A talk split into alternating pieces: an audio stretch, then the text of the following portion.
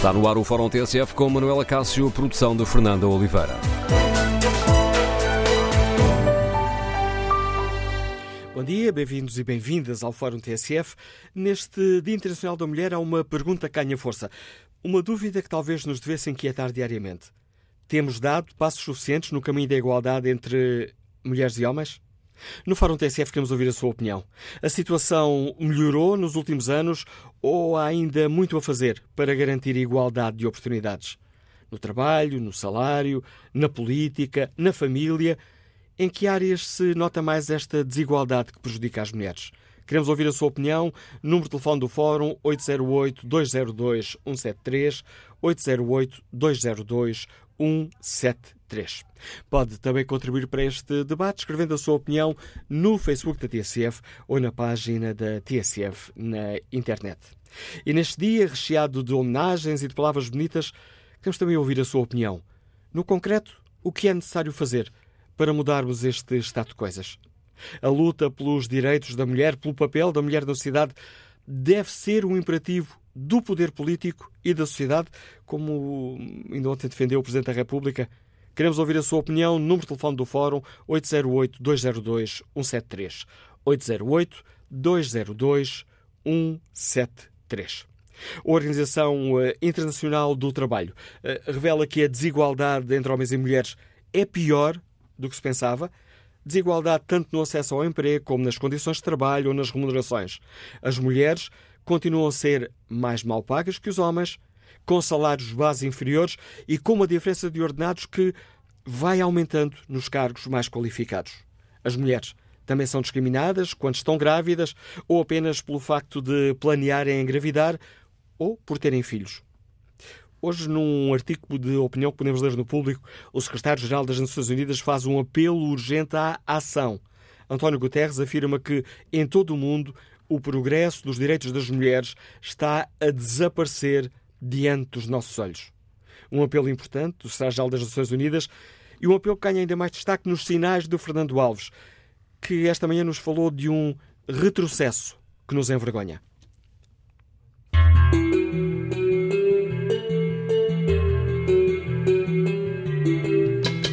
Neste dia é importante reter o apelo urgente que António Guterres lança em artigo escrito para o Jornal Público. O secretário-geral das Nações Unidas assinala mais um 8 de março, denunciando o que considera falta de progresso nos direitos das mulheres. Fica claro que, em muitos domínios, esses direitos não têm progredido, antes regridem. Tomai este número, sublinhado a traço grosso por Guterres. Ao ritmo atual, serão necessários mais 300 anos para alcançar a plena igualdade de género. O texto de Guterres enumera as situações cotidianas que confirmam as tendências alarmantes da discriminação, do discurso de ódio, da violência brutal contra as mulheres em todos os lugares do mundo. Há muito Afeganistão escondido, basta folhear o noticiário avulso. Tomai alguns números sintomáticos de uma indiferença excludente, muitas vezes impiedosa, retirados do artigo do Secretário-Geral das Nações Unidas. Primeiro número. As mulheres representam apenas 3% dos laureados do Prémio Nobel em categorias científicas desde 1901. Segundo número, de uma desumanidade hedionda. A cada 10 minutos, uma mulher ou menina é assassinada por um membro da família ou por um parceiro íntimo. A cada 10 minutos, ao ritmo atual, que exata parcela dos 300 anos contados por Guterres regredimos? Neste ponto de uma deriva que nos envergonha, recuemos três precisos séculos, até 1723, o ano em que nasceu Adam Smith, por muitos considerado o pai da economia moderna. Ele vai atravessar todo o chamado século das luzes, seguindo a mão invisível que tudo guia. Em algum momento do vosso dia, meditai nesta sentença do autor de A Riqueza das Nações. Não existem instituições públicas para a educação de mulheres, não havendo, portanto, nada de inútil, absurdo ou fantástico no curso normal da sua formação. Aprendam elas o que seus pais ou tutores considerem necessário ou útil e nada mais do que isso.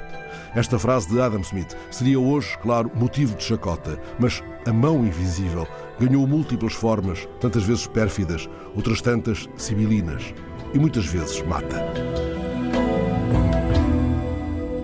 Há muito Afeganistão escondido, recordou-nos o Fernando Alves nos sinais desta manhã. E talvez nem seja preciso ir ao fim do mundo, talvez nos basta às vezes ir ao fim da rua. No Fórum TSF queremos ouvir a sua opinião neste Internacional das Mulheres. Temos dado passos suficientes no caminho da igualdade entre homens e mulheres? A situação melhorou nos últimos anos ou ainda há muito a fazer para garantir a igualdade de oportunidades? No trabalho, nos salários, na política, na família. Em que áreas se nota mais esta desigualdade que prejudica as mulheres? Queremos ouvir a sua opinião. Número de telefone do Fórum 808-202-173. 808-202-173. Iniciamos o debate com a análise da Rosália Amorim, diretora do Diário Notícias que hoje tem uma edição dedicada ao Dia Mundial da Mulher. Bom dia, Rosália. Começo por dar os parabéns por esta edição do DN. Hoje, no editorial, falas dos da mulher e dos machos alfa. E começas por responder a uma pergunta provocatória que muitas vezes é colocada nesta questão por homens e por mulheres. Mas que sentido faz comemorar hoje o Dia Internacional da Mulher? Bom dia, Manela, e muito obrigada pelas tuas palavras. É uma edição que já agora eu recomendo que os homens comprem, as mulheres, mas que os homens também possam oferecer às mulheres, na medida em que um, se trata de uma obra de arte de Francisco Simões que homenageia precisamente o género feminino uh, de uma forma, uh, creio eu, muito, muito bela e com muita sensibilidade. Dito isto, que dia faz hoje eh, comemorarmos o, Dia Internacional da Mulher? Faz todo sentido, porque, pelos vistos, a igualdade ainda não é para todos e o Fernando Alves recordou aqui muito bem as palavras de António Guterres no artigo que escreve hoje no público e, portanto, eh, tendo em conta que há muito Afeganistão escondido ainda no fim da rua, no fim de uma empresa, em todo o nosso ambiente, é preciso continuar a assinalar. Bom seria que já não fosse necessário, infelizmente ainda é preciso assinalar e eu diria mesmo que tem havido retrocessos. Eh, recordo que em 2009 quando escrevi um livro sobre mulheres executivas em Portugal, um, havia um caminho uh, crescente de mulheres, por exemplo, no índice do PSI 20, o índice bolsista de Lisboa. E hoje em dia há um retrocesso, ou seja, são ainda menos mulheres hoje do que aquelas que tínhamos em lugares de administração em 2009. Isto só para pegar no caso do mundo empresarial. No tema da política, por exemplo, as cotas, apesar de eu ser contra as cotas por princípio, porque acho que a nomeação tem de ser por mérito ou a eleição tem de ser por mérito, a verdade é que as cotas permitiram aqui algum caminho, mas esse caminho não se transpôs para vários ambientes: o ambiente empresarial, o ambiente familiar e eu diria também o ambiente internacional. Aquilo que se está a passar no Irão neste momento, com o envenenamento de tantas mulheres, deve deixar-nos em estado de alerta. E mais uma vez, são notícias como esta que nos fazem justificar, compreender porque é que o Dia Internacional da Mulher continua a fazer sentido para todas nós e para todos nós homens, porque é uma questão de equilíbrio, é uma questão de sociedade. E acho que é importante dizer aqui que este não é um tema de gueto, não é um tema só delas, só das saias, é um tema das saias, das calças, das gravatas, de todos, porque cada vez que a mulher é discriminada, fica para a sociedade, é toda a sociedade que perde com isso, o país que perde com isso, são as famílias, as empresas, a política. E uh, por isso tudo, por esses motivos, e de assinalar o dia, faz sentido dedicar às mulheres esta edição especial do Diário Notícias, esta edição especial também do fórum que estás a realizar neste momento. Eu diria que por todas elas continuará a, pena, valer a pena assinalizar este, este tema e, e, e, se olharmos realmente para dentro da sociedade portuguesa, também há tanto por mudar.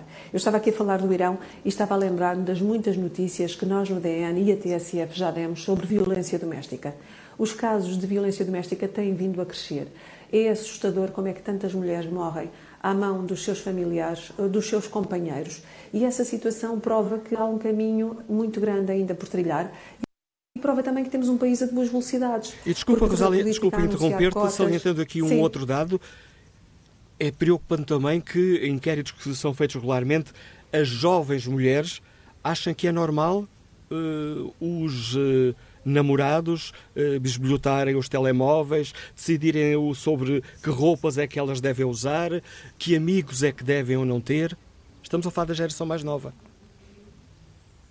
Estamos a falar, é muito bem lembrado esse ponto, Manel, porque uh, eu acho que é mesmo uma questão de, por um lado, pensamento livre, por outro, uh, segurança, determinação, atitude de se protegerem a si próprias, terem no, fi, no final do dia brilho pelo, pelo ser que elas próprias são, e tudo isso vai falhando. E vai falhando porquê? Ora por contextos familiares, ora por um ambiente cultural que ainda é tremendamente machista no país e num ambiente familiar, ora porque em algumas situações as mulheres têm menos acesso à educação e à formação, e é esse acesso à educação e à formação que lhes pode, no fundo, ativar o elevador social e colocá-las num outro patamar de conhecimento, de pensamento, de acesso à informação, onde se inclui também os jornais, as rádios, as televisões, de acesso à informação para criarem um pensamento livre e para criarem um pensamento uh, que não esteja condicionado por esse ambiente cultural. Portanto, o ser normal, uma jovem, uh, considerar que o namorado ter acesso ao telemóvel ou eventualmente ter um, um, momento de alguma violência doméstica, seja ela qual for, não pode ser encarado como uma, como uma situação normal. Portanto, as mulheres precisam também de fazer este caminho, mas precisam de ser ajudadas dentro dos seus ambientes familiares, sociais, profissionais, para não se deixarem amedrontar muitas vezes pelos tais machos alfa de que falo, não é? Que são absolutamente dominantes. Por vezes eh, são comparados aos eucaliptos. Porquê? Porque sugam a água toda à volta. E a água é o que é o pensamento, é a determinação da mulher, é a sua capacidade de se afirmar. E a sociedade portuguesa tem de perceber que precisamos dos dois, dos dois géneros, do homem e da mulher. Não pode ser só o macho alfa a ser o tal eucalipto que suga tudo à volta e que, no fundo, tantas vezes no dia 8 de março, oferece uma flor à mulher, mas se for preciso no dia seguinte, oferece um estalo, oferece uma violência verbal, oferece tantas outras coisas que não devia fazer. E, portanto, há aqui esta dicotomia que é bastante preocupante em Portugal e o mais difícil, eu diria, é mesmo mudar as mentalidades. E para mudarmos as mentalidades temos de atuar todos em conjunto. Nós, os mídias, que fazemos este papel e vamos continuar a fazer, de chamar a atenção para o facto, a política também pode dar o exemplo e tem dado, mas depois, por exemplo, na área empresarial eu verifico que as multinacionais têm muitos códigos de igualdade, de paridade, escrevem-nos nos relatórios e contas, escrevem nos relatórios de boa cidadania, mas depois nem sempre transpõem isso para a realidade. Ou seja, está lá escrito, mas depois tornar isso real, vamos olhar para as administrações e ou não têm mulheres ou têm uma em cinco, em sete elementos, depende. Depois olhando também para o lado das PMEs, pequenas e médias empresas, elas dominam em Portugal. A maioria ainda são lideradas por homens, que são os patrões. Em quem é que muitas vezes delegam o futuro da empresa? Nos filhos varões, mesmo quando há mulheres filhas com a mesma capacidade dos homens. Portanto, isto é tudo uma questão de mentalidade que leva tempo a mudar, mas eu diria, meus senhores, já é tempo. Estamos no século XXI, as mulheres já provaram, são a maioria das licenciadas, das doutoradas, estão a fazer um caminho absolutamente impressionante na academia e provavelmente estarão tão bem preparadas quanto os homens. Portanto, também não quero que se escolham apenas mulheres para os lugares de topo. Atenção, eu acho que tem de haver aqui um equilíbrio e haver realmente uma meritocracia. Portanto, tem que haver um igualdade de oportunidades. Um tem de haver igualdade de oportunidades. Perante dois doutorados, porque não escolher uma mulher se ela está tão bem preparada como ele? Perante duas funções, aliás, perante duas pessoas que fazem a mesma função, por que não dar o mesmo salário à mulher e ao homem? Eu acho que estas coisas são difíceis de entender e vão ser cada vez, cada vez mais difíceis de entender pelas nossas filhas, pelas nossas netas, e vai chegar um ponto em que realmente eh, o tempo vai ajudar a esta mudança. O problema é que é tudo muito lento, não é? E António Guterres referia que precisamos de 300 anos para alcançar a igualdade de género. Manel, já não vamos cá estar, tu nem eu, mas 300 anos é demasiado tempo. E este discurso de ódio, de violência, de discriminação tem de acabar antes desses 300 anos, porque é a sociedade que perde como um todo. Aliás, há vários estudos da McKinsey que provam, provam que a riqueza criada num país um, e a produtividade e a competitividade poderia ser muito melhor se os países envolvessem homens e mulheres em igualdade de oportunidades. E, portanto, se até uma McKinsey diz isto e tantas outras consultoras como a BCG, porque não realmente olhar para estes estudos, olhar para estes dados com, uh, com verdade, uh, não tentando tapar uh, estas perspectivas com mentalidades e com atitudes retrógradas e dar oportunidade. Deem oportunidade às mulheres, elas vão conseguir certamente provar tanto quanto os homens, estar em igualdade e também deixar um bom exemplo para as gerações futuras. Eu acho que isso é muito importante. Estava a ouvir-te e estava a lembrar das notícias que por vezes são recorrentes, uh, das denúncias de quando alguém vai a uma, a uma entrevista de emprego, quando alguém não, quando uma mulher vai a uma entrevista de emprego e lhe perguntam está a pensar em engravidar? Tantas vezes relatam-nos muito isso, relatam-nos muitas vezes isso a nós, jornalistas, porque é realmente um fator absolutamente discriminatório e eu diria ainda mais grave, ele já é grave per si, mas diria ainda mais grave num país que não tem crianças, que tem um problema demográfico gravíssimo, ao qual o Primeiro-Ministro chama de inverno demográfico, e perante isto realmente não há palavras. Como é que é possível um empregador colocar essa pergunta numa entrevista de emprego e ter sequer essa leviandade de o perguntar? É bom que as mulheres tenham filhos, sob pena de qualquer dia não haver homens sequer, não é? E, portanto, o país precisa de bebês como nunca e, e, deveria até haver um incentivo da parte das organizações para a maternidade, para a paternidade. Algumas empresas já o fazem, com licenças prolongadas, com alguns incentivos até financeiros, cheque criança, cheque creche, mas ainda são uma minoria. Eu creio que em Portugal, neste momento, vivemos dois, duas discriminações graves, ou talvez três. Há uma questão de etnia, mas que, eh, enfim, por uma questão de necessidade de mão de obra no mercado de trabalho, vai passando uh, mais entre os pingos da chuva, mas depois há duas questões mais graves ainda, que são esse tema da, da maternidade e o tema da idade. Neste momento há uma discriminação grande em relação à idade. Qualquer ser com mais de 50 anos é velho para o mercado de trabalho, está obsoleto e as empresas parece que já não querem pessoas a partir dos 45 ou dos 50. E, portanto, este tema da, da, discriminação etária e também da discriminação de género é grave, vai ter consequências em Portugal, porque, como nós sabemos, todas as entidades empregadoras neste momento, mesmo aquelas que perguntam está a pensar ter filhos, se queixam que não há mão de obra em Portugal, que não há mão de obra disponível para os empregos que estão ao dispor uh, da população. Portanto, são tudo motivos para mudar de atitude, motivos para ter uma uma nova perspectiva sobre o contributo da mulher na sociedade portuguesa, seja na academia, nas empresas, na comunicação social, um, no mundo da política. Portanto, meus senhores, minhas senhoras, olhem para a mulher apenas como um, uma oportunidade de igualdade, não uma imposição, não um gueto, não as cotas, mas como uma oportunidade de realmente crescermos em conjunto. É, isso, é essa mensagem que gostaria de deixar para a sociedade portuguesa. E será que temos uma sociedade que está alerta para essa questão? Há muito tempo que não me lembro, temos pouquíssimos ouvintes inscritos no debate que hoje fazemos aqui no Fórum TSF. Pode ser um sinal de que uh, este é um tema que não interessa aos portugueses e às portuguesas? Bom, vou, vou pensar, um, quase que em jeito de brincadeira, que muitos estarão a comemorar ontem o jogo do Benfica e, portanto, não estarão atentos, deitaram-se tarde e, e, não estarão tão atentos ao tema. Agora, fora de brincadeiras, eu acho que realmente há alguma insensibilidade para, para a temática. Uh, muitas vezes, por exemplo, quando organizamos debates sobre o Dia Internacional da Mulher, e hoje fazemos um também uh, organizado pelo Diário Notícias, convidamos tantos homens quanto mulheres para a audiência.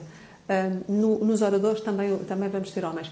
Mas na audiência, o que reparamos é que muitas vezes os homens não aparecem. Acham que é um assunto para mulheres. Não é um assunto para mulheres, é um assunto para toda a sociedade e, portanto, logo aí é um sinal de que estão pouco atentos. E estamos a falar de homens das mais variadas funções e cargos nas empresas, incluindo CEOs, nem todos estão despertos para a situação e é importante continuar a, assinalar este dia e a fazer este tipo de encontros para, para chamar a atenção para isso. Portanto, há um caminho, há um caminho muito grande ainda a, a percorrer.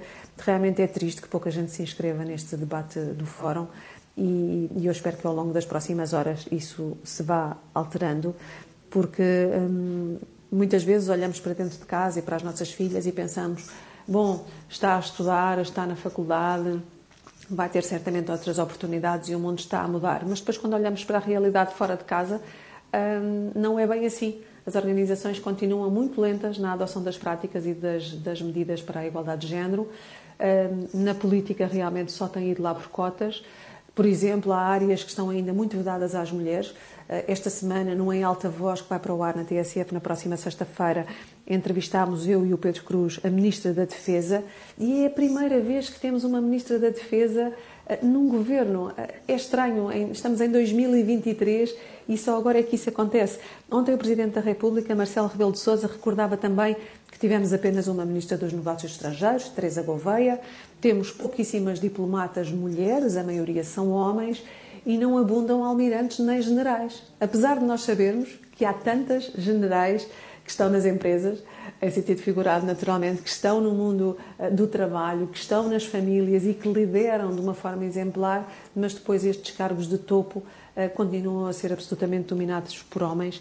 E, eu julgo que é muito importante eh, um Presidente da República sinalizar este aspecto um secretário-geral das Nações Unidas como António Guterres também sinalizar e escrever sobre este aspecto, porque são eles também que podem erguer a voz das mulheres para a sociedade em geral e mostram que há esta preocupação. E eu acho que esse também é um aspecto importante de progresso de mentalidades quando realmente assistimos a, dois, a duas intervenções tão importantes quanto estas. Obrigado, José Amorim, por nos ajudar a lançar o debate que hoje fazemos no Fórum TSF. José Amorim, diretora do Diário de Notícias. Está relançado o tema. Que opinião têm os nossos e as nossas uh, ouvintes? Uh, temos dado passos suficientes no caminho da igualdade entre uh, homens e mulheres? A situação tem melhorado? Temos assistido a retrocesso em diversas áreas? Temos ainda muito para fazer para garantir uma igualdade de oportunidades? A luta pelos direitos da mulher e pelo papel da mulher deve ser um imperativo do poder político e da sociedade, como ainda ontem defendeu o Presidente da República. Queremos ouvir a sua opinião no número de telefone do Fórum 808-202-173. 808-202-173. No trabalho, nos salários, na política, na família. Em que áreas se nota mais esta desigualdade penalizadora das mulheres? Bom dia, Manuel Sousa Novaes, é empresário, Liga-nos de Barcelos. Qual é a sua opinião?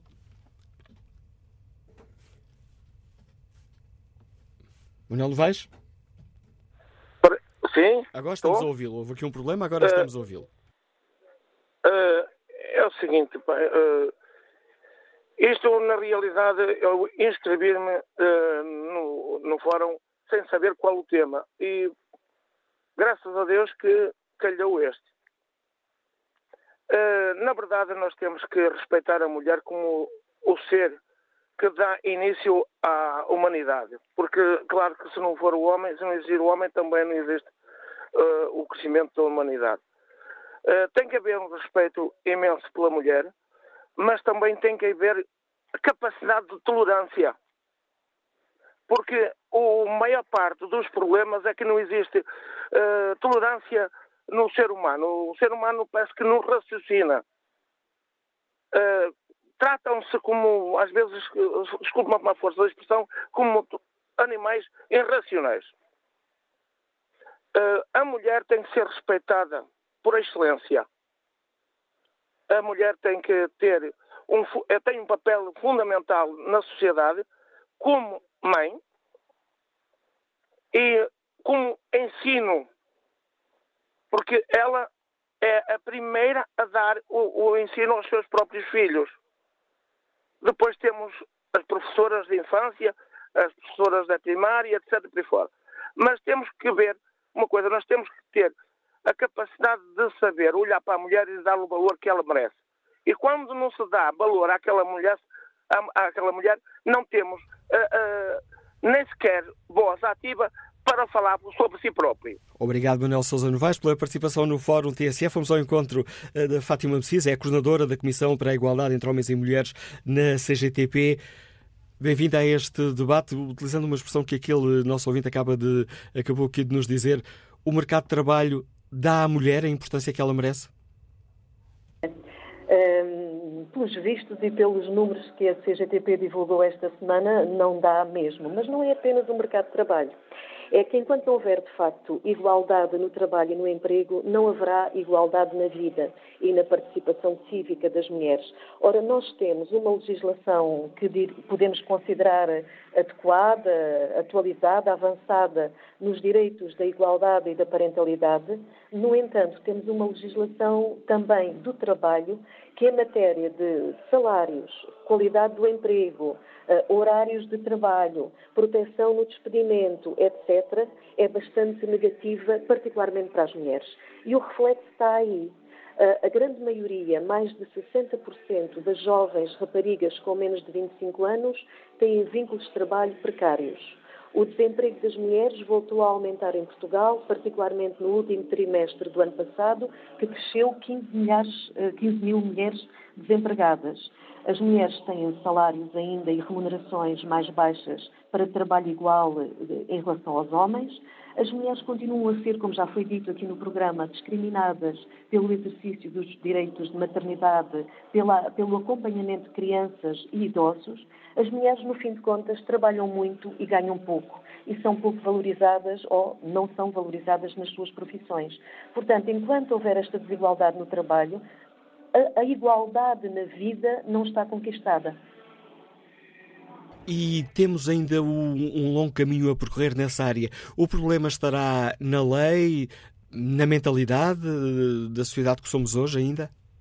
Eh, está nos aspectos gravosos que a lei ainda consagra, porque potencia as situações de precariedade e a desregulação de horários. Nós somos um país que temos 843 mil mulheres que trabalham por turnos ao fim de semana e à noite, eh, o que dificulta bastante a conciliação. Portanto, a legislação Uh, tem que ser alterada no sentido de favorecer o emprego seguro e estável e não a precariedade, que é uma antecâmara do desemprego a legislação e a contratação coletiva têm que ser efetivadas para que haja aumento geral dos salários para todos. Aliás, a Semana da Igualdade, que a Comissão da Igualdade da CGTP está a desenvolver, tem esse lema: salários a aumentar para a vida mudar e a igualdade avançar. Porque o aumento dos salários é particularmente importante para a igualdade das mulheres e também, neste momento concreto, para fazer face ao imenso custo de vida que estamos a viver, à especulação a ele associada e todos os dias há novos avisos de aumentos, nomeadamente dos bens alimentares. E muitas mulheres que constituem até famílias monoparentais, a maioria, com filhos a cargo, já não têm condições de, de, gerir os magros orçamentos familiares. Portanto, precisamos de melhores salários, porque eles também significam melhores pensões de reforma. A maior parte dos reformados são mulheres e o número de pobres também tem rosto feminino. Portanto, se não atacarmos a raiz do problema, que é temos que ter emprego estável e seguro e não em vínculos precários, temos que ter melhores e maiores salários para todos e para as mulheres em particular também. E temos que ter horários regulados. Se não formos a estas componentes, para além das carreiras profissionais que tanto importam para combater a discriminação, continuaremos todos os anos a falar do 8 de março e a constatar as realidades. Por isso temos mesmo que intervir para acabar com isto. Obrigado, Fátima Messias, por ajudar neste debate, a coordenadora da Comissão para a Igualdade entre Homens e Mulheres da CGTP. Que opinião têm os nossos e as nossas ouvintes? Bom dia, Celinda Renda, é doméstica, liga-nos Trancoso. Bem-vindo ao Fórum TSF. Estou? Bom dia. Bom dia. Uh, fala Zelinda Rente de Trancoso, sim senhora. Olha, eu acho uma questão seguinte. Uh, eu admiro muito todas as mulheres qualificadas e que têm grandes desempenhos na profissão. Mas há uma coisa: o nível da violência doméstica é realmente assustador. Mas porquê? Porque os homens não podem suportar tudo. Não, não aguentam, muitas vezes, tanta frontalidade e tanta falta de educação. Porque não há educação nas famílias, não há comportamentos corretos. E os abusos surgem surgem porque há. A mulher acaba por não ter comedimento. E isso é o que falta às mulheres portuguesas, que eu estou a falar das mulheres portuguesas, não, não conheço as outras. Hum? Não sei como funciona nos outros países, mas a verdade é só esta. Nós temos um baixo nível de educação, a nível das famílias, cada vez há mais desrespeito, há mais hum, frontalidade. As crianças hoje dirigem-se aos pais de igual para igual, confrontam os pais, exigem e isto não há moderação. Nunca ouvi um, um, um, juiz perguntar a um homem em violência doméstica o que é que ocasionou mesmo aquela violência. É que a mulher afronta. A mulher afronta com palavras que nunca são uh, depois investigadas. O homem é castigado e elas ficam as vítimas. E isto é um processo que não, não deve existir. Os, eu sei que há brutalidade também da parte dos homens, mas eles só pedem muitas vezes um, pouco de respeito. E as mulheres deixaram, deixaram completamente de ter respeito. Aliás, não é só pelos homens, até pelos próprios filhos não têm respeito. E é só isto que eu tenho a dizer. Bom dia. E, e a opinião que nos deixa a Zelinda Rete, nos liga de Trancoso. Bom dia, Pedro Homem, empresário, Liga-nos Lisboa. Bem-vindo também a este debate que hoje fazemos. Muito bom dia, obrigado pela oportunidade de participar. eu, obviamente, um, falo aqui uh, a dois níveis. Um como pai de quatro filhos, de quais duas raparigas, um, e que não me passa pela cabeça que as minhas filhas não possam ter as mesmas oportunidades, o mesmo desempenho ou escolherem a vida que, que, que quiserem, tal como os meus dois filhos. Uh, é assim que as educamos e, a todos e não só a elas, para que escolham a sua vida em função daquilo que são capazes, daquilo que querem, daquilo que as faz feliz e, uh, e os rapazes que façam as mesmas coisas, respeitando uh, as suas irmãs, as suas futuras mulheres, namoradas e o que quer que seja. Como empresário, faz-me muita confusão ouvi dizer que há pode haver outros gestores ou outros empresários que de alguma forma discriminam ou que não, não, não remuneram ou não criam condições de desempenho na carreira igual para uma mulher ou para um homem. Eu, eu sou, vivi, fui, fui imigrante muitos anos, trabalhei em grandes multinacionais fora de, fora de Portugal.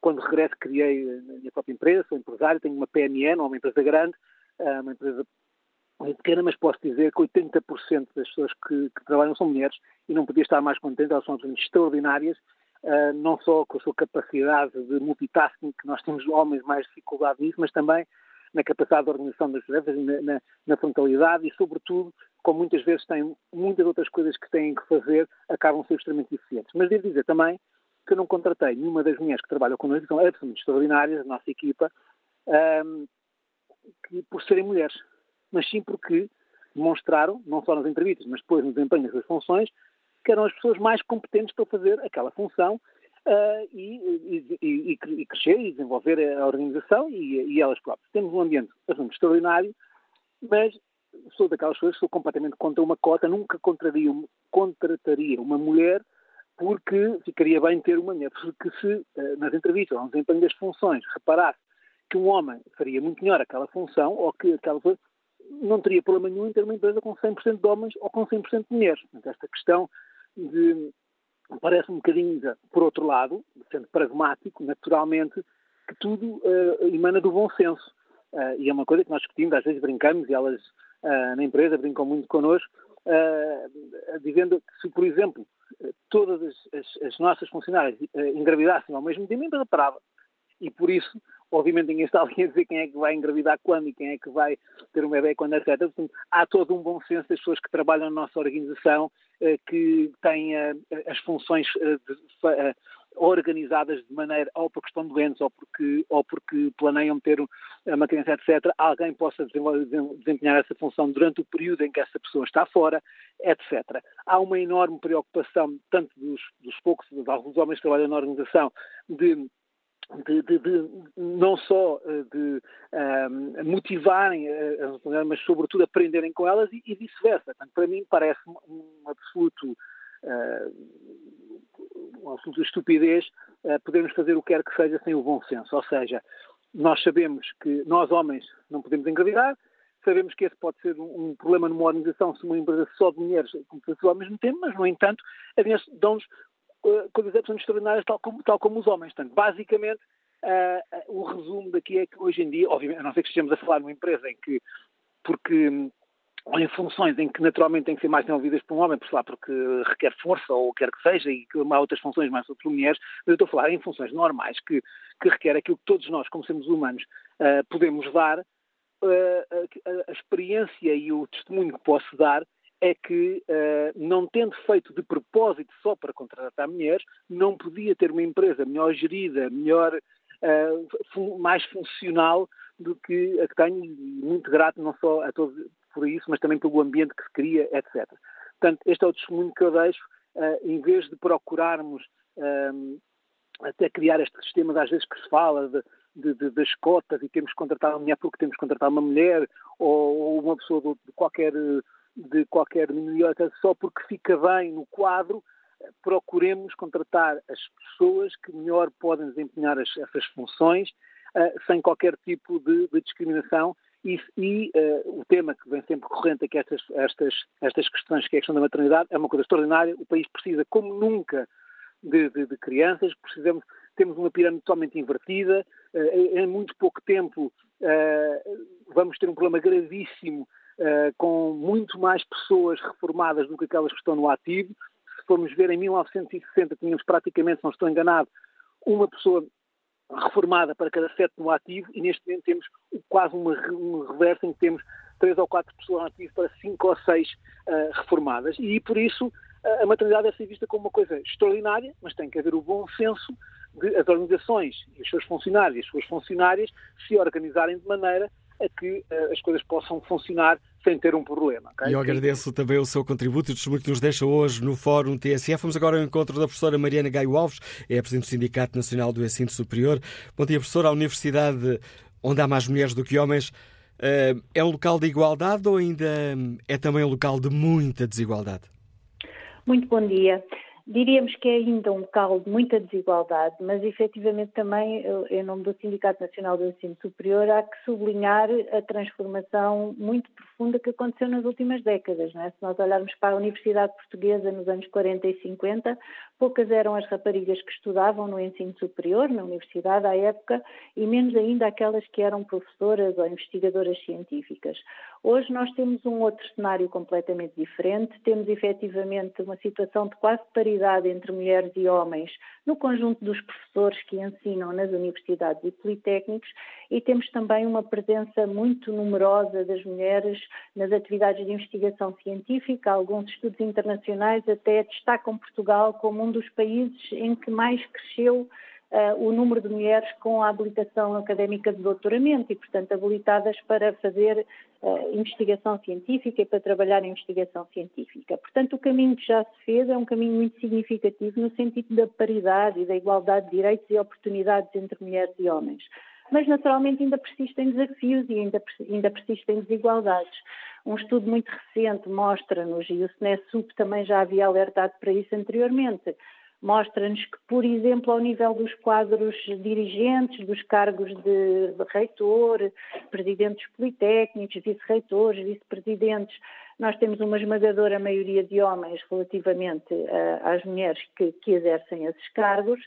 Uh, e também verificamos que entre aqueles que são precários e que estão contratados em situações provisórias, transitórias, com contratos a prazo, a tempo parcial, temos uma esmagadora maioria de mulheres. Portanto, há aqui uma situação de desigualdade de oportunidades em termos das condições de trabalho de mulheres e homens no ensino superior e ciência, que é preciso corrigir. É preciso corrigir o problema da precariedade, desde logo, Uh, e a resolução desse problema passa também por uma maior paridade entre uh, as situações profissionais das mulheres e dos homens neste, neste setor e entre os professores de ensino superior e investigadores. Também na e universidade também, é tempo de mudar mentalidades, professor? Também, também na universidade é tempo, certamente, de, de mudar mentalidades uh, e de efetivamente caminhar no sentido de uma maior paridade, uh, de igualdade de oportunidades e direitos entre homens e mulheres, sem dúvida.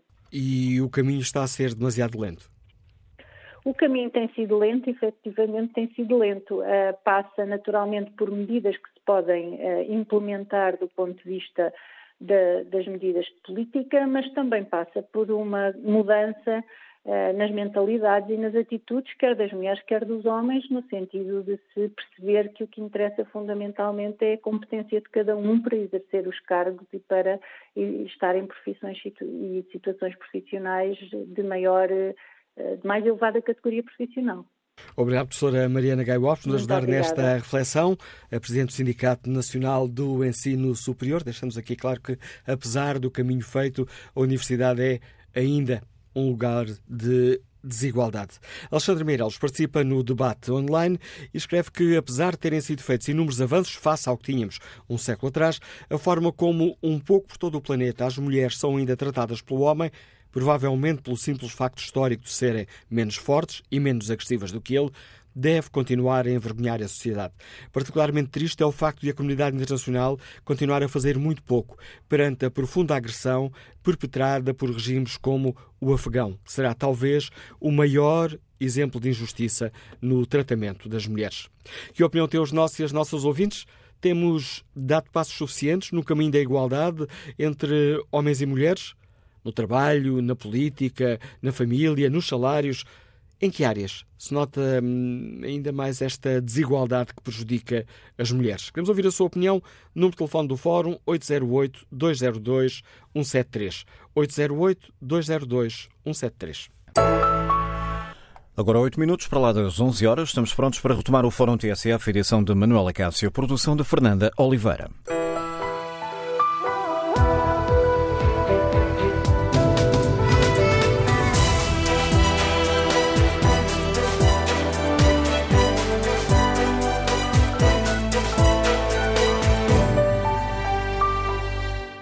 Retomamos o debate que hoje fazemos no Fórum TSF e que como uh, ponto de partida a pergunta: uh, teremos dado passos suficientes no caminho de igualdade entre homens e mulheres?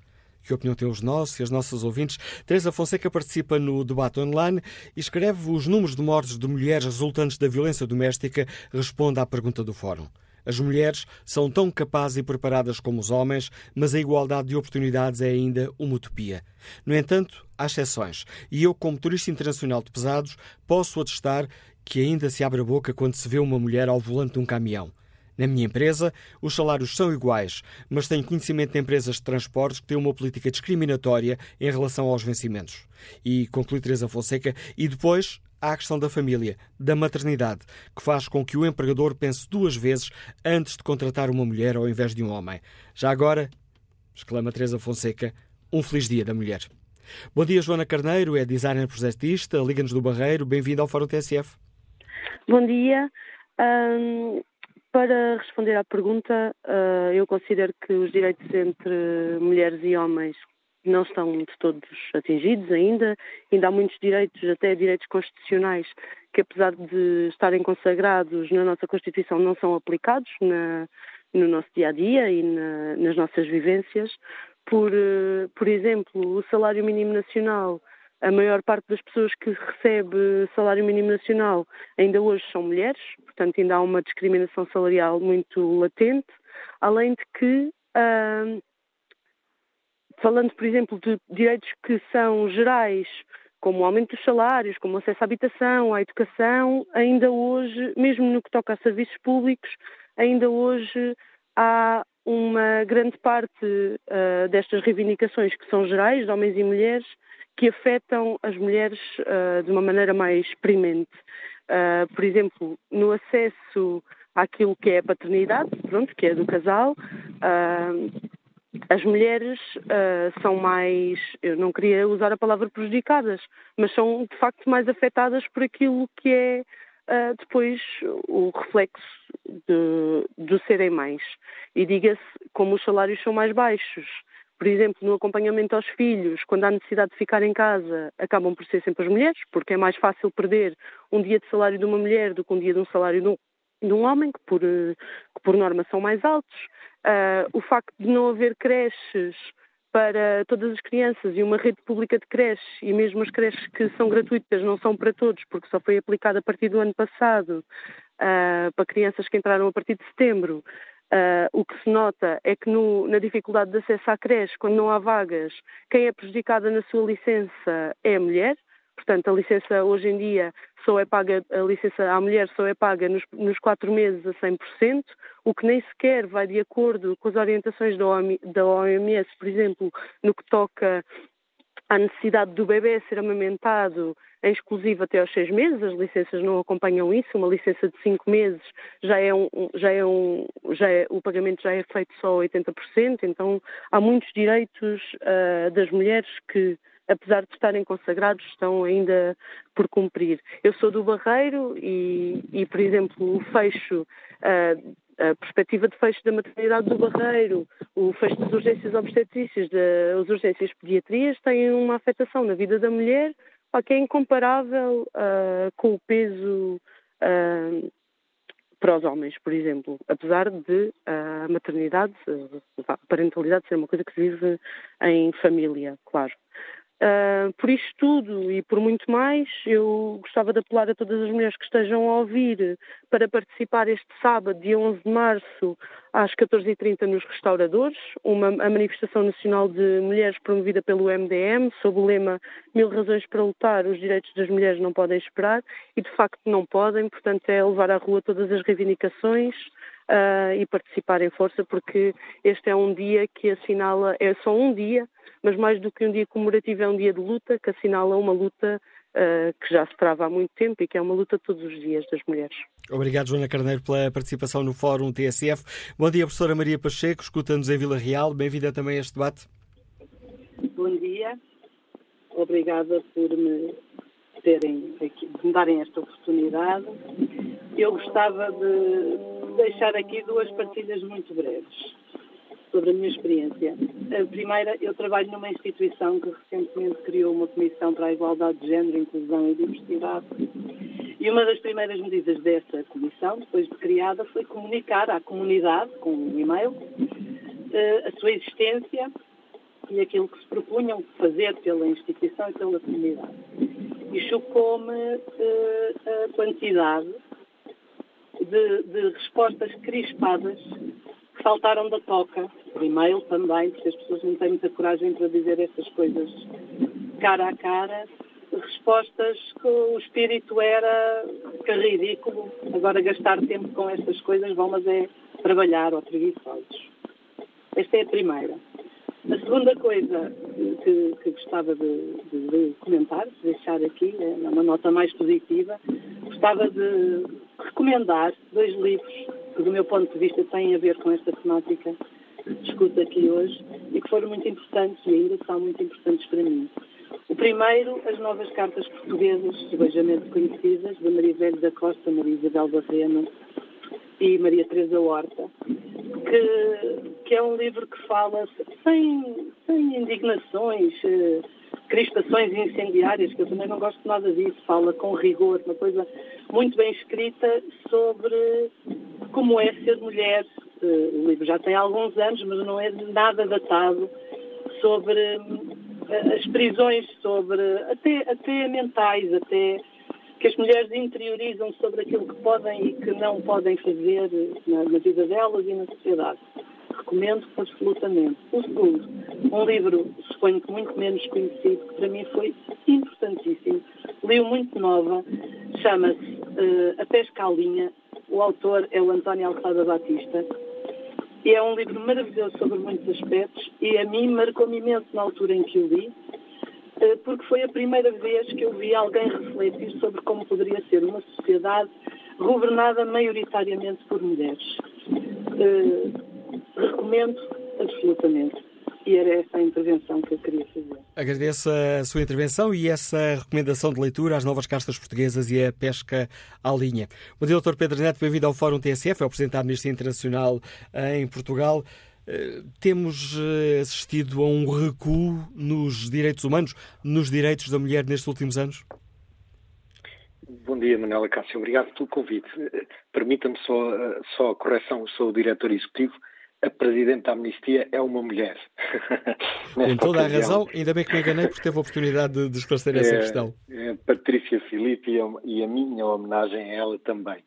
Uh, Bom, eh, eh, aqui os desafios de direitos humanos e dos direitos das mulheres no mundo são ainda imensos e muito grandes. Eh, e, e cada um à sua escala são absolutos na realidade em que se encontram. Indo para uma perspectiva mais internacional, eu referia a Ucrânia, aqui também na nossa proximidade geográfica e emocional, o facto de como as mulheres estão a ser desproporcionalmente afetadas com, com a guerra a, a invasão que aconteceu já há mais de um ano tem tido um efeito nocivo muito grande sobre a saúde mental, sobre a saúde física e sobre a saúde também sexual e reprodutiva das mulheres. Elas uh, estão algumas na linha da frente como combatentes, mas também como cuidadoras, como enfermeiras, como médicas, uh, a prestar cuidados de, de saúde na linha da frente, mas depois muitas outras também estão e continuaram no dia a dia como cuidadoras, com os companheiros, os maridos eh, destacados para a guerra, elas ficaram a segurar tudo o resto. Temos mulheres com crianças muito pequenas, eh, com bebés sozinhas, a cuidarem também de pais e idosos, muitas vezes com perda de rendimentos, tudo ficou muito mais difícil e as mulheres são afetadas desproporcionalmente aqui na questão da guerra na Ucrânia. O Afeganistão, não há novidades a dar. Aquilo que tem sido a perseguição às mulheres desde a tomada de poder do, do, pelos Talibã, mais recentemente com a, a proibição de raparigas frequentarem a escola secundária, também a universidade, a repressão no Afeganistão tem sido uh, evidente e muito grande. No Irão também, a tentativa de eliminar as mulheres e as raparigas da sociedade tem sido uh, por demais e contínua. E, e, e, tem sido muito falado também na imprensa e mediaticamente, e temos visto, visto essa questão desde a morte de Massa Amini e que uh, continua com a morte de muitas mulheres e raparigas uh, até no âmbito das manifestações. Contudo, também há uma nota positiva no Irão, um caso que andávamos a trabalhar há vários anos uh, e, que foi, e que foi libertada finalmente.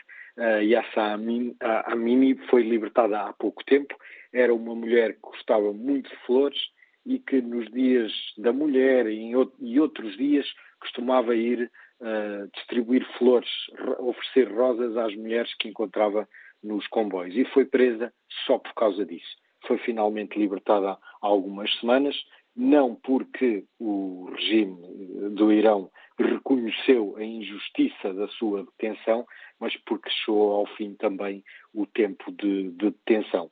Nós, eh, hoje, durante o dia, a Amnistia Internacional vai, vai participar em algumas marchas e eventos do Dia da, da, Mulher, em Lisboa, em Leiria, em Estremoz vai haver uma tertúlia também dedicada aos direitos da mulher e muito focada na questão e no que se passa no Irão. Portanto, um convite também à mobilização de todas as pessoas para participarem e, tomarem consciência de que há muito caminho ainda, de facto, a, a, a percorrer para chegarmos à igualdade de género. Obrigado, Dr. Pedro Neto, diretor executivo da Amnistia Internacional em Portugal. Damos aqui também conta desse uh, recuo nos uh, direitos da mulher a que temos assistido em várias uh, zonas do mundo. Ainda hoje, num artigo, num apelo urgente à ação, um artigo de opinião que António Guterres assina no público, seja as Nações Unidas refere que em todo o mundo o progresso dos direitos das mulheres está a desaparecer diante dos nossos olhos. Bom dia, Joana Pinto, trabalha na área do marketing e gestão, Liga-nos da Marinha Grande. Bem-vindo ao Fórum TSF. Olá, muito bom dia. Muito obrigada pela oportunidade de, de falar aqui também no vosso programa. Uh, eu gostaria de, de, começar por informar que uh, eu estou na organização uh, da marcha, da manifestação, hoje em Leiria, através da rede 8 de março. Portanto, deixo aqui o vosso convite a todos e a todas para, para participarem. A que Mas, horas é que local?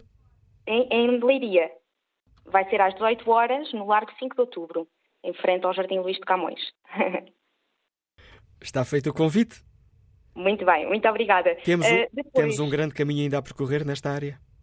Sim, sim, um grande caminho a percorrer, tanto que esta manifestação que vai acontecer aqui nesta zona, em Leiria, eu sou da Marinha Grande, ela realmente é uma das primeiras, já houve outras mobilizações, mas aqui nesta zona uh, são escassas as iniciativas. Uh, e eu venho de, de, de, Barcelona, eu sou daqui da Marinha Grande, mas vivi quase 10 anos em Barcelona e devo dizer que realmente se nota uma diferença muito importante e temos um longo caminho a percorrer.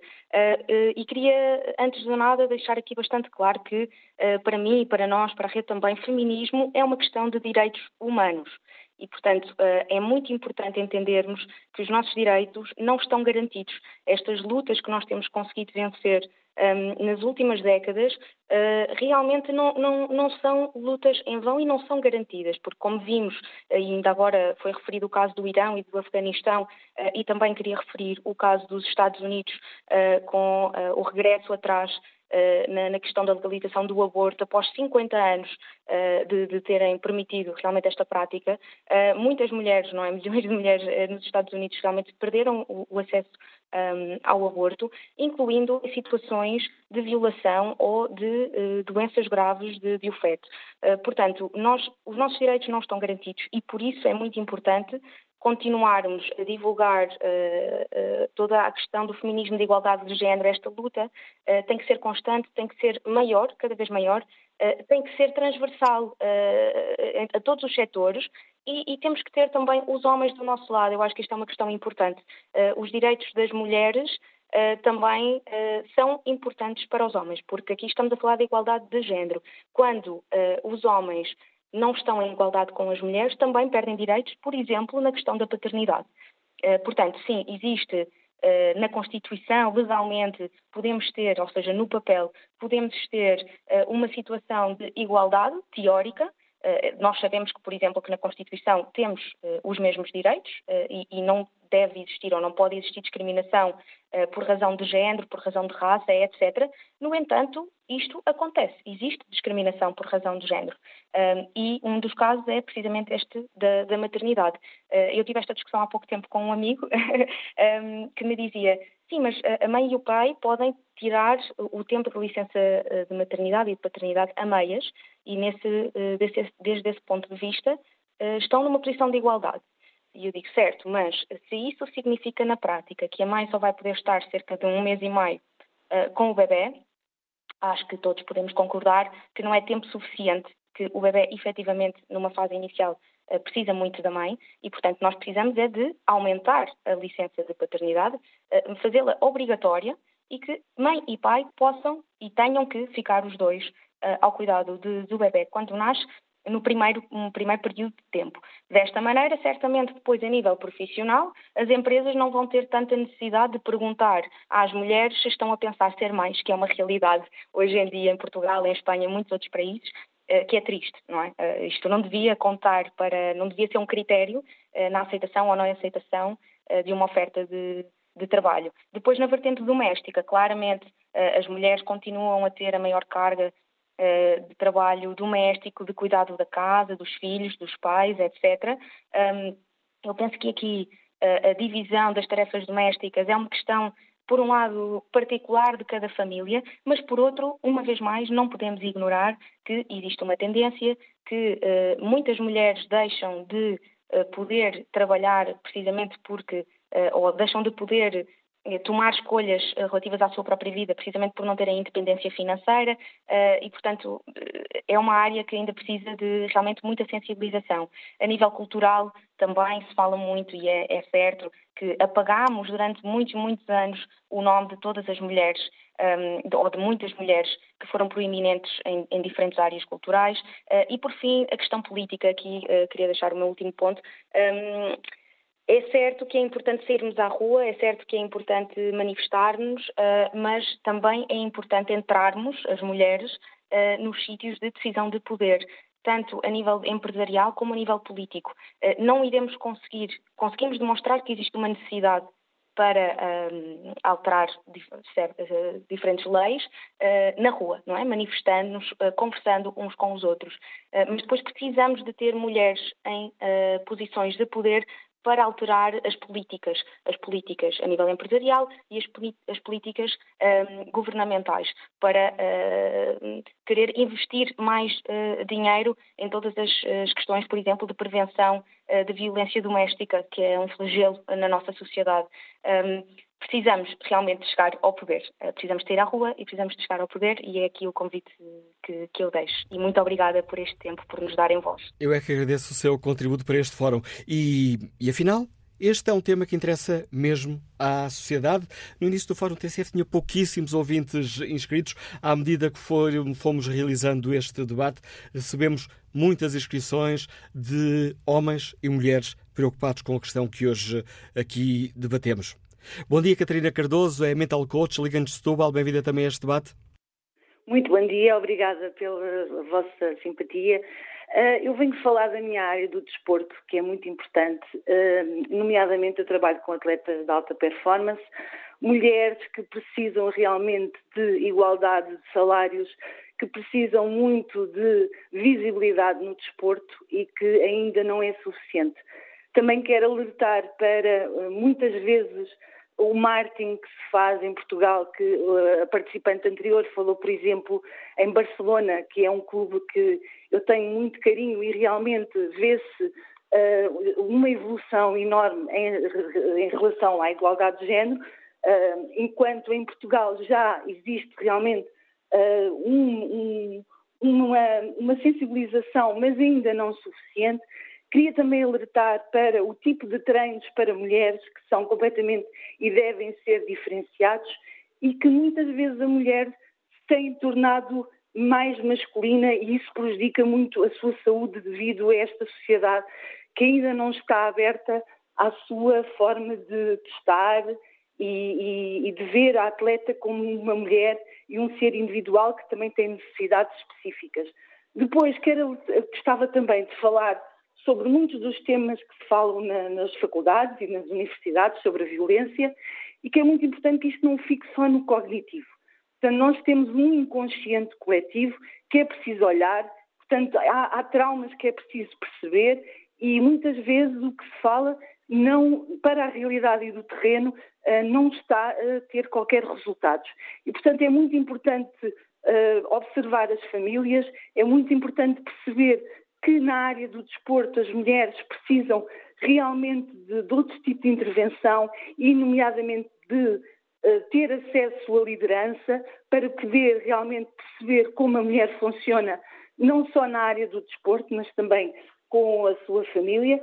E, para mim, o que eu gostava de falar era realmente sobre esta necessidade de igualdade uh, em todas as áreas, não só no desporto, mas, nomeadamente, perceber que a mulher é muito importante um, em todas as áreas. E obrigada pela, pela Obrigado pelo seu contributo, Catarina Cardoso. Obrigado pela, pela, participação aqui no Fórum TSF.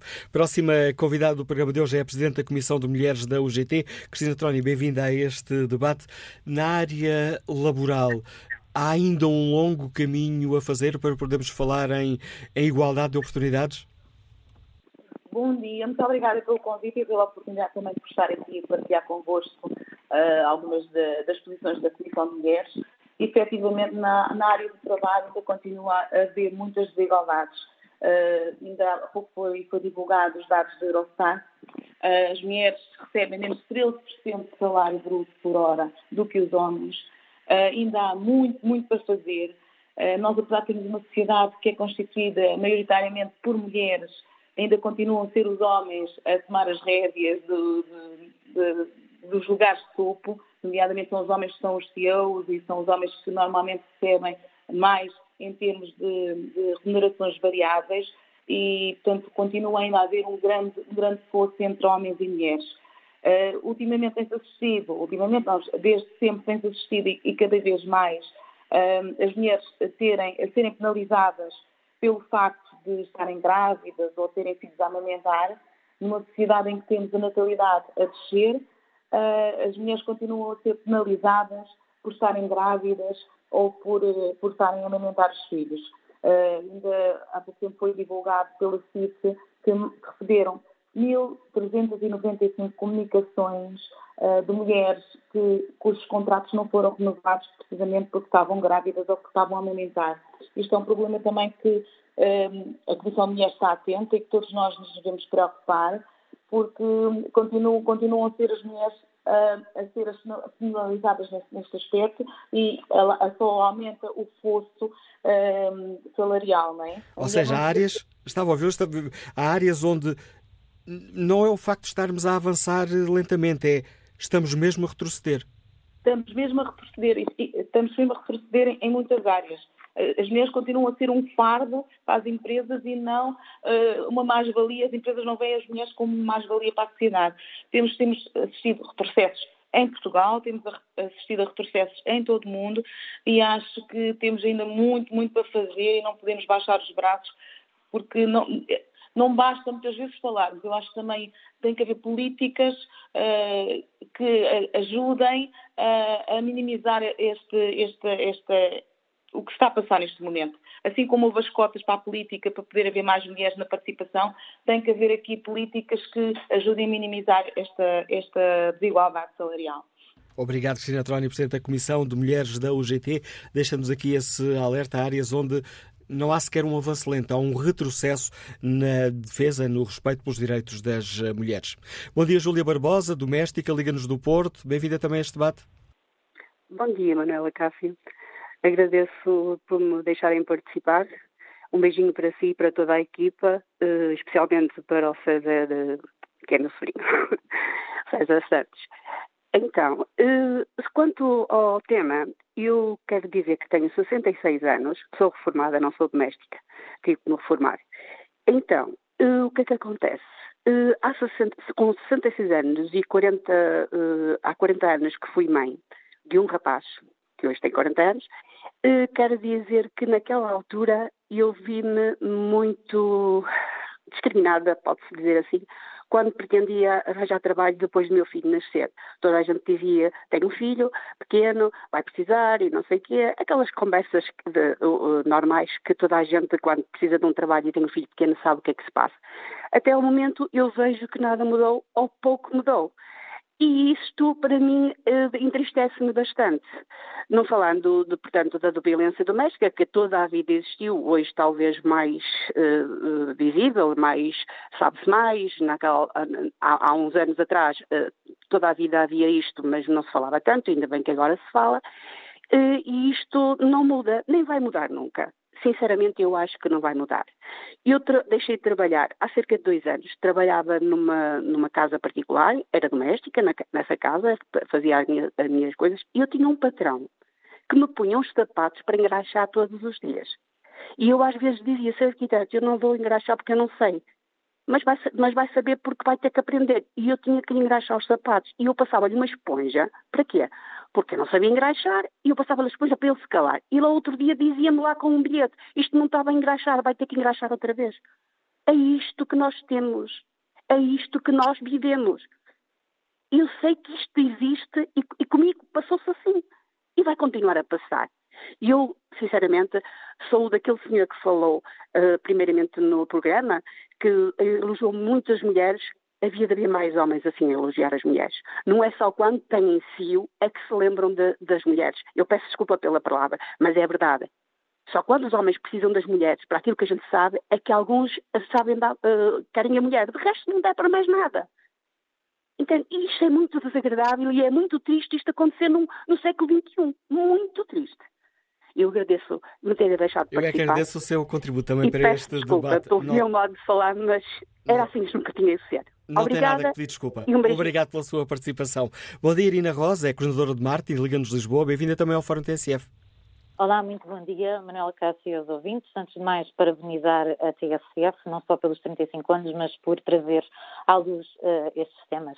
Uh, avançando para, para, para, a questão de hoje, para o debate, portanto, ela é um problema que é, sem dúvida, muito abrangente e que está muito assente em perpetuação de estereótipos, ou seja, aquilo que, que se distingue entre o que é o papel que cabe ao homem e que cabe à mulher na sociedade, está de tal forma uh, enraizado que está nos ditados populares, que muitas vezes até justificam um, a, a, violência doméstica e podemos ouvir na primeira parte do fórum alguns comentários que iam neste sentido, não é? Que há alguma forma, algum tipo de comportamento que possa alguma vez vir a justificar que um homem agrida uma mulher. Temos desde logo também na socialização a divisão dos brinquedos entre raparigas e rapazes que uh, os levará a eles para a rua sendo exploradores e aventureiros e as mantém elas em casa com tarefas domésticas, longe do espaço público uh, e que ao mesmo tempo que lhes vai retirando voz, acaba por mais tarde sexualizar o seu corpo e comercializar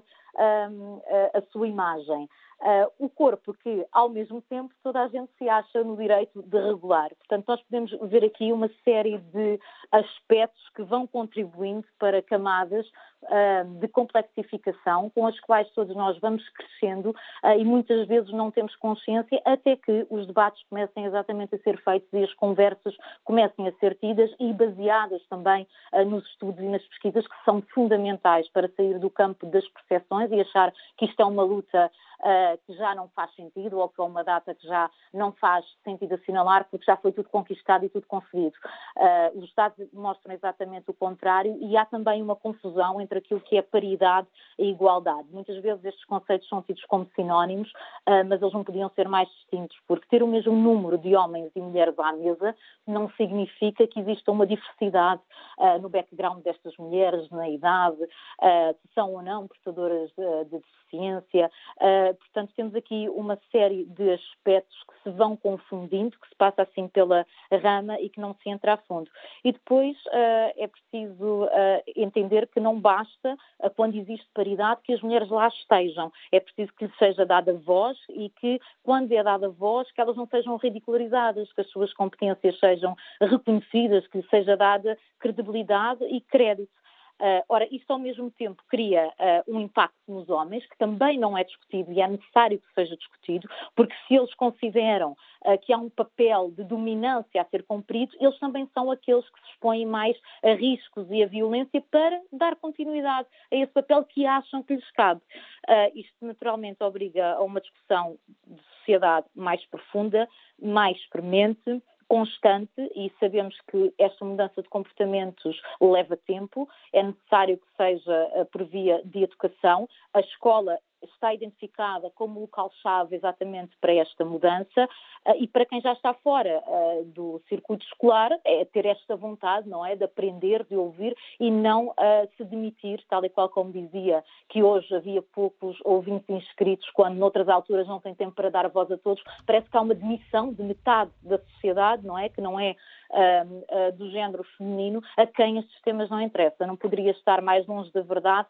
Uh, e para terminar, queria só deixar uma recomendação no dia de hoje de um livro que se chama Portuguesas com M grande, acho que faz sentido assinalar, das autoras Lúcia Vicente, com as ilustrações de Cátia Vidinhas, editado pela Nuvem de Cinta, para também perceber a diversidade de de, de, mulheres que temos em áreas uh, diferentes, que muitas vezes passam anónimas, que não reconhecemos, uh, e desde as áreas criativas à investigação, uh, todas, a, todas as outras. Obrigado, obrigado Irina Rosa, pela sua participação. Fica também mais essa sugestão de leitura portuguesas com M grande. E às vezes o que é necessário é lançar o debate. Começamos com muito poucos inscritos. À medida que fomos aqui debatendo estas questões, tivemos muitos ouvintes, muitas ouvintes, a decidirem participar na reflexão que hoje aqui fazemos. Bom dia, professora Lina Coelho. Obrigado por ter aceitado o convite para participar neste debate. Professora da Universidade de Coimbra, conselheira do Conselho Económico e Social. Eu fui a relatora de um parecer sobre o combate à violência doméstica. E também aqui, nesta área, que é uma das manchas da nossa sociedade, temos muito por fazer. Muito bom dia, muito bom dia a todos. Muito obrigada pela oportunidade de trazer para aqui uh, o eco do parecer uh, que foi aprovado por unanimidade na última sexta-feira no Conselho Económico e Social, realmente sobre o tema da violência doméstica, que continua a ser um grande flagelo, não? uma violação grave dos direitos humanos das pessoas, em particular das mulheres e das crianças, que são uh, as principais vítimas e em que de facto há ainda um, uh, um trabalho uh, muito substancial a fazer. Já muito foi feito, deve ser dito. Nos últimos anos houve progressos significativos, uh, nomeadamente em termos legislativos, mas também na, na reunião de vontades e no diálogo entre as múltiplas entidades que intervêm uh, no combate e na prevenção da violência doméstica. É preciso, de facto, mobilizar uh, diversas uh, entidades de diversa natureza. temos que ter em conta que é um processo complexo, não é? Que envolve os tribunais, o Ministério Público, as polícias, a rede de ONGs que no terreno dão apoio às vítimas eh, de violência e trabalham também na prevenção e na sua proteção. Uh, a própria SIG, enquanto agência pública que uh, lidera este, este, combate, esta política de combate à violência, e, portanto, é um processo que envolve a mobilização e a concitação de vontades de múltiplos agentes diversos. E este parecer propõe alguns passos concretos. Consegue, professora Lina Coelho, de uma forma muito sintética, explicar-nos aqui dois ou três passos que hum, seria importante dar?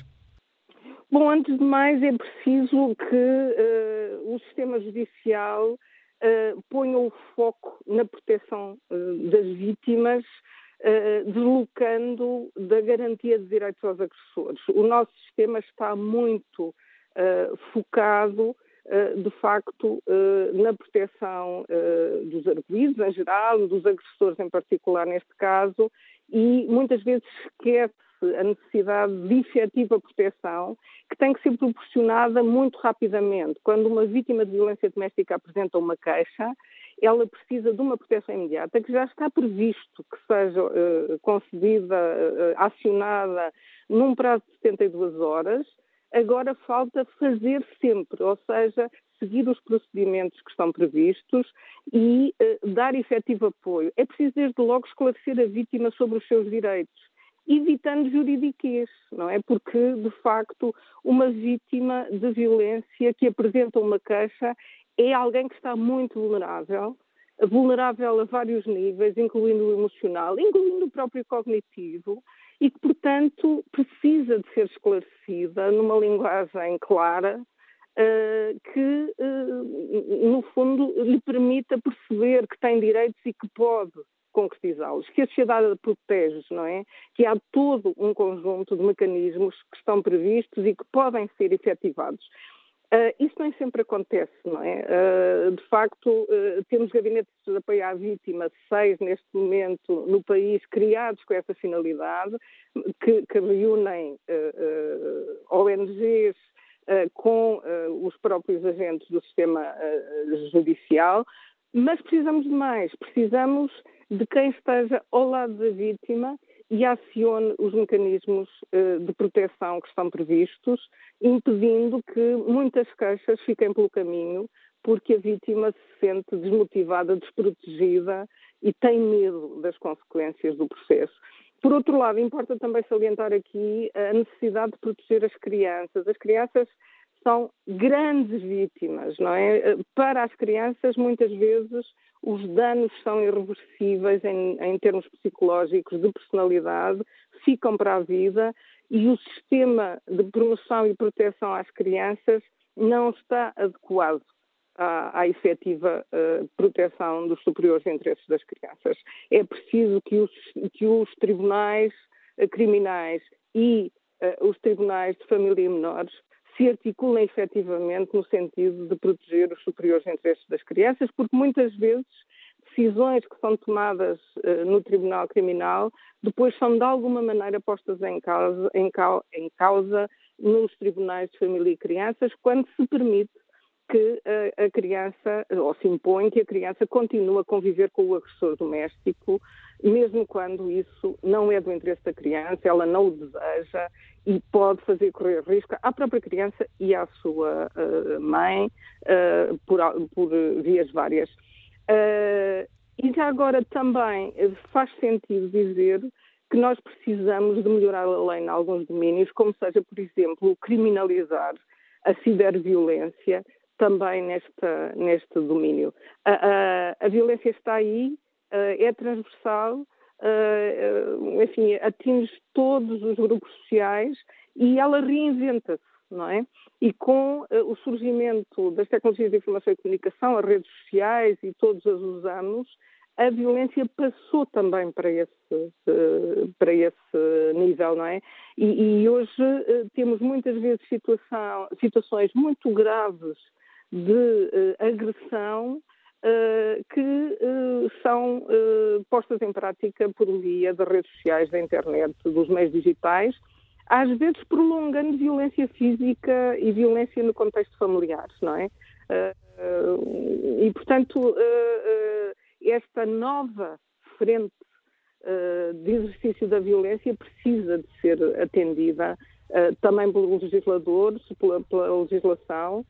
Precisamos aqui de uma intervenção Uh, esta, este domínio do digital é, é, extremamente pernicioso. Queria também já agora aproveitar para chamar a atenção para uh, as possibilidades de consumo de pornografia, muitas vezes pornografia violenta, desde idades muito precoces, através de um acesso muito fácil uh, por via digital, pela internet.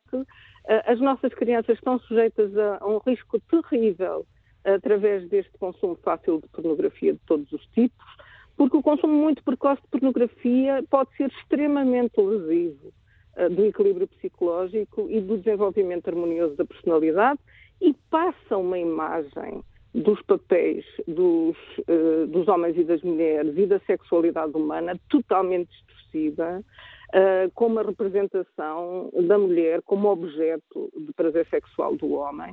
Uh, Portanto, é um, é um perigo efetivo que está aí todos os dias uh, a ser uh, muitas vezes consumido pelas nossas crianças, sem que nós nos apercebamos. E obrigado, Solina Coelho, por uh, nos deixar aqui esses alertas e essas sugestões concretas para combatermos com mais eficácia o drama da violência doméstica. Lina Coelho é conselheira do Conselho Económico e Social, foi a relatora de um parecer sobre o combate à violência doméstica.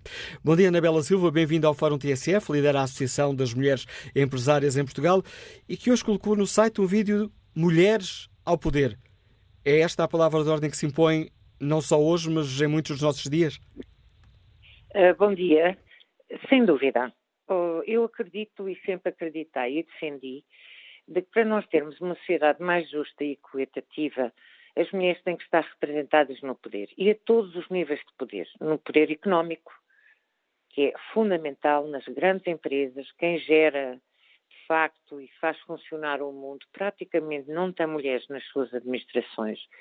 Nas outras empresas, já cotadas em bolsa, etc., há muitíssimo poucas mulheres uh, nas administrações. Houve inclusivamente uma tentativa de uma anterior vice-presidente da Comissão Europeia, mas que acabou por não conseguir, que era de estabelecer para as empresas cotadas em bolsa, eh, cotas bastante, bastante significativas de mulheres presentes no Conselho de Administração e não em cargos executivos e não apenas em cargos de uh, consultoria e advising por aí fora.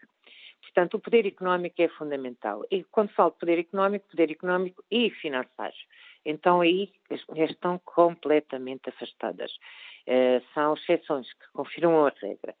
Depois, por outro lado, no poder político, como é óbvio, não é? Todos os níveis do poder político. Desde as bases e o poder local até ao poder central, eh, ministérios, secretarias de Estado, etc., por aí fora. Uh, porquê? Porque só estando presente é que se consegue fazer a diferença. Só tendo equipas multifacetadas e multigênero e multi. Uh, de tudo aquilo que a diferença pode trazer de riqueza é que nós conseguimos ter trabalhos efetivos e resultados efetivos. Isto tem que ser um compromisso da sociedade, não é um compromisso das mulheres. Ou seja, para nós termos uma sociedade mais produtiva, mais feliz, mais justa, mais eh, capacitada para, no fundo, viver neste mundo que nós estamos hoje a viver e com uma imprevisibilidade brutal é preciso nós termos as melhores equipas. E as melhores equipas têm que ter obrigatoriamente mulheres. Portanto, é assim, poder económico e financeiro, poder político, e depois vamos àquilo que é muito a parte social. Aí temos uma presença das mulheres eh, mais forte, mais forte, bastante mais forte. Porque é triste, por exemplo, eu estava a olhar para, para esta greve dos professores é uma, é uma profissão maioritariamente feminina, mas maioritariamente, tipo, penso que chega quase aos 80%. Quando olha, os dirigentes são todos homens.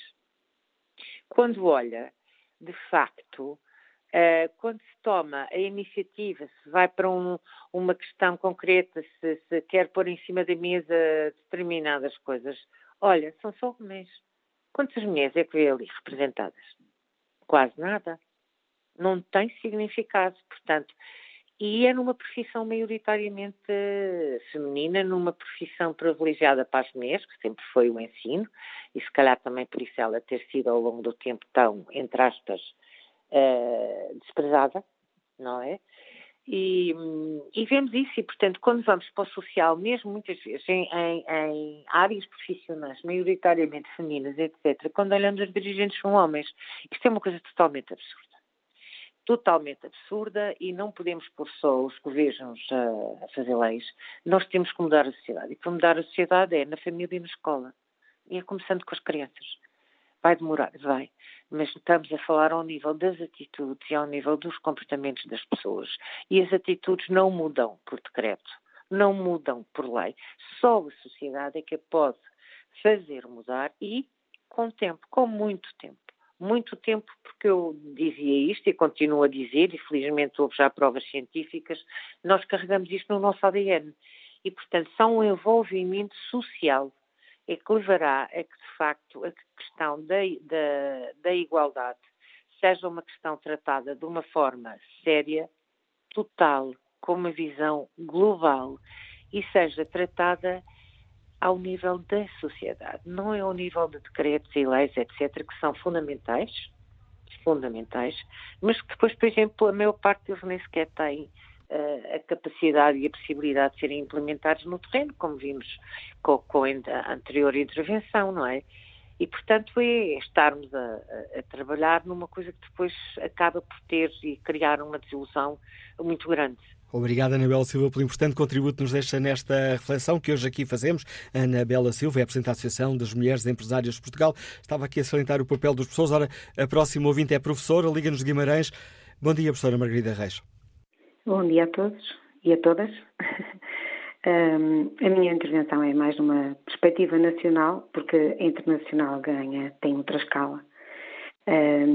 E a propósito das últimas intervenções que, que tiveram, eu só queria dizer-vos, e acho que não estou a ser tendenciosa, por ser professora, de que uh, tudo nasceria uh, a partir de agora melhor se todos, e como disse a, a doutora anterior, um, vai levar muito tempo, mas tudo começaria melhor se começasse por, uma, uh, por um tempo e por uma qualidade, por uma qualidade dada à educação que não está a ser dada e que precisa de ser dada. Quando falamos, na minha opinião, quando falamos que tem que mudar a política, a sociedade, as universidades, a legislação, tudo isso vai nascer de pessoas, tudo isso acontece vindo de pessoas e se essas pessoas não tiverem adquirido possibilidade, não tiverem adquirido uh, humanidade e humanização, tiverem aprendido a igualdade de tratamento de género, de cor, de idade, de meio social, cultural, não tiverem aprendido a inclusão, que não é por decreto, como diziam, e é verdade, ou, ou as pessoas, ou as pessoas têm tempo para assimilar, ou não é quando elas têm um cargo de chefia que elas vão ser eh, bons chefes, elas vão se formando ao longo da vida.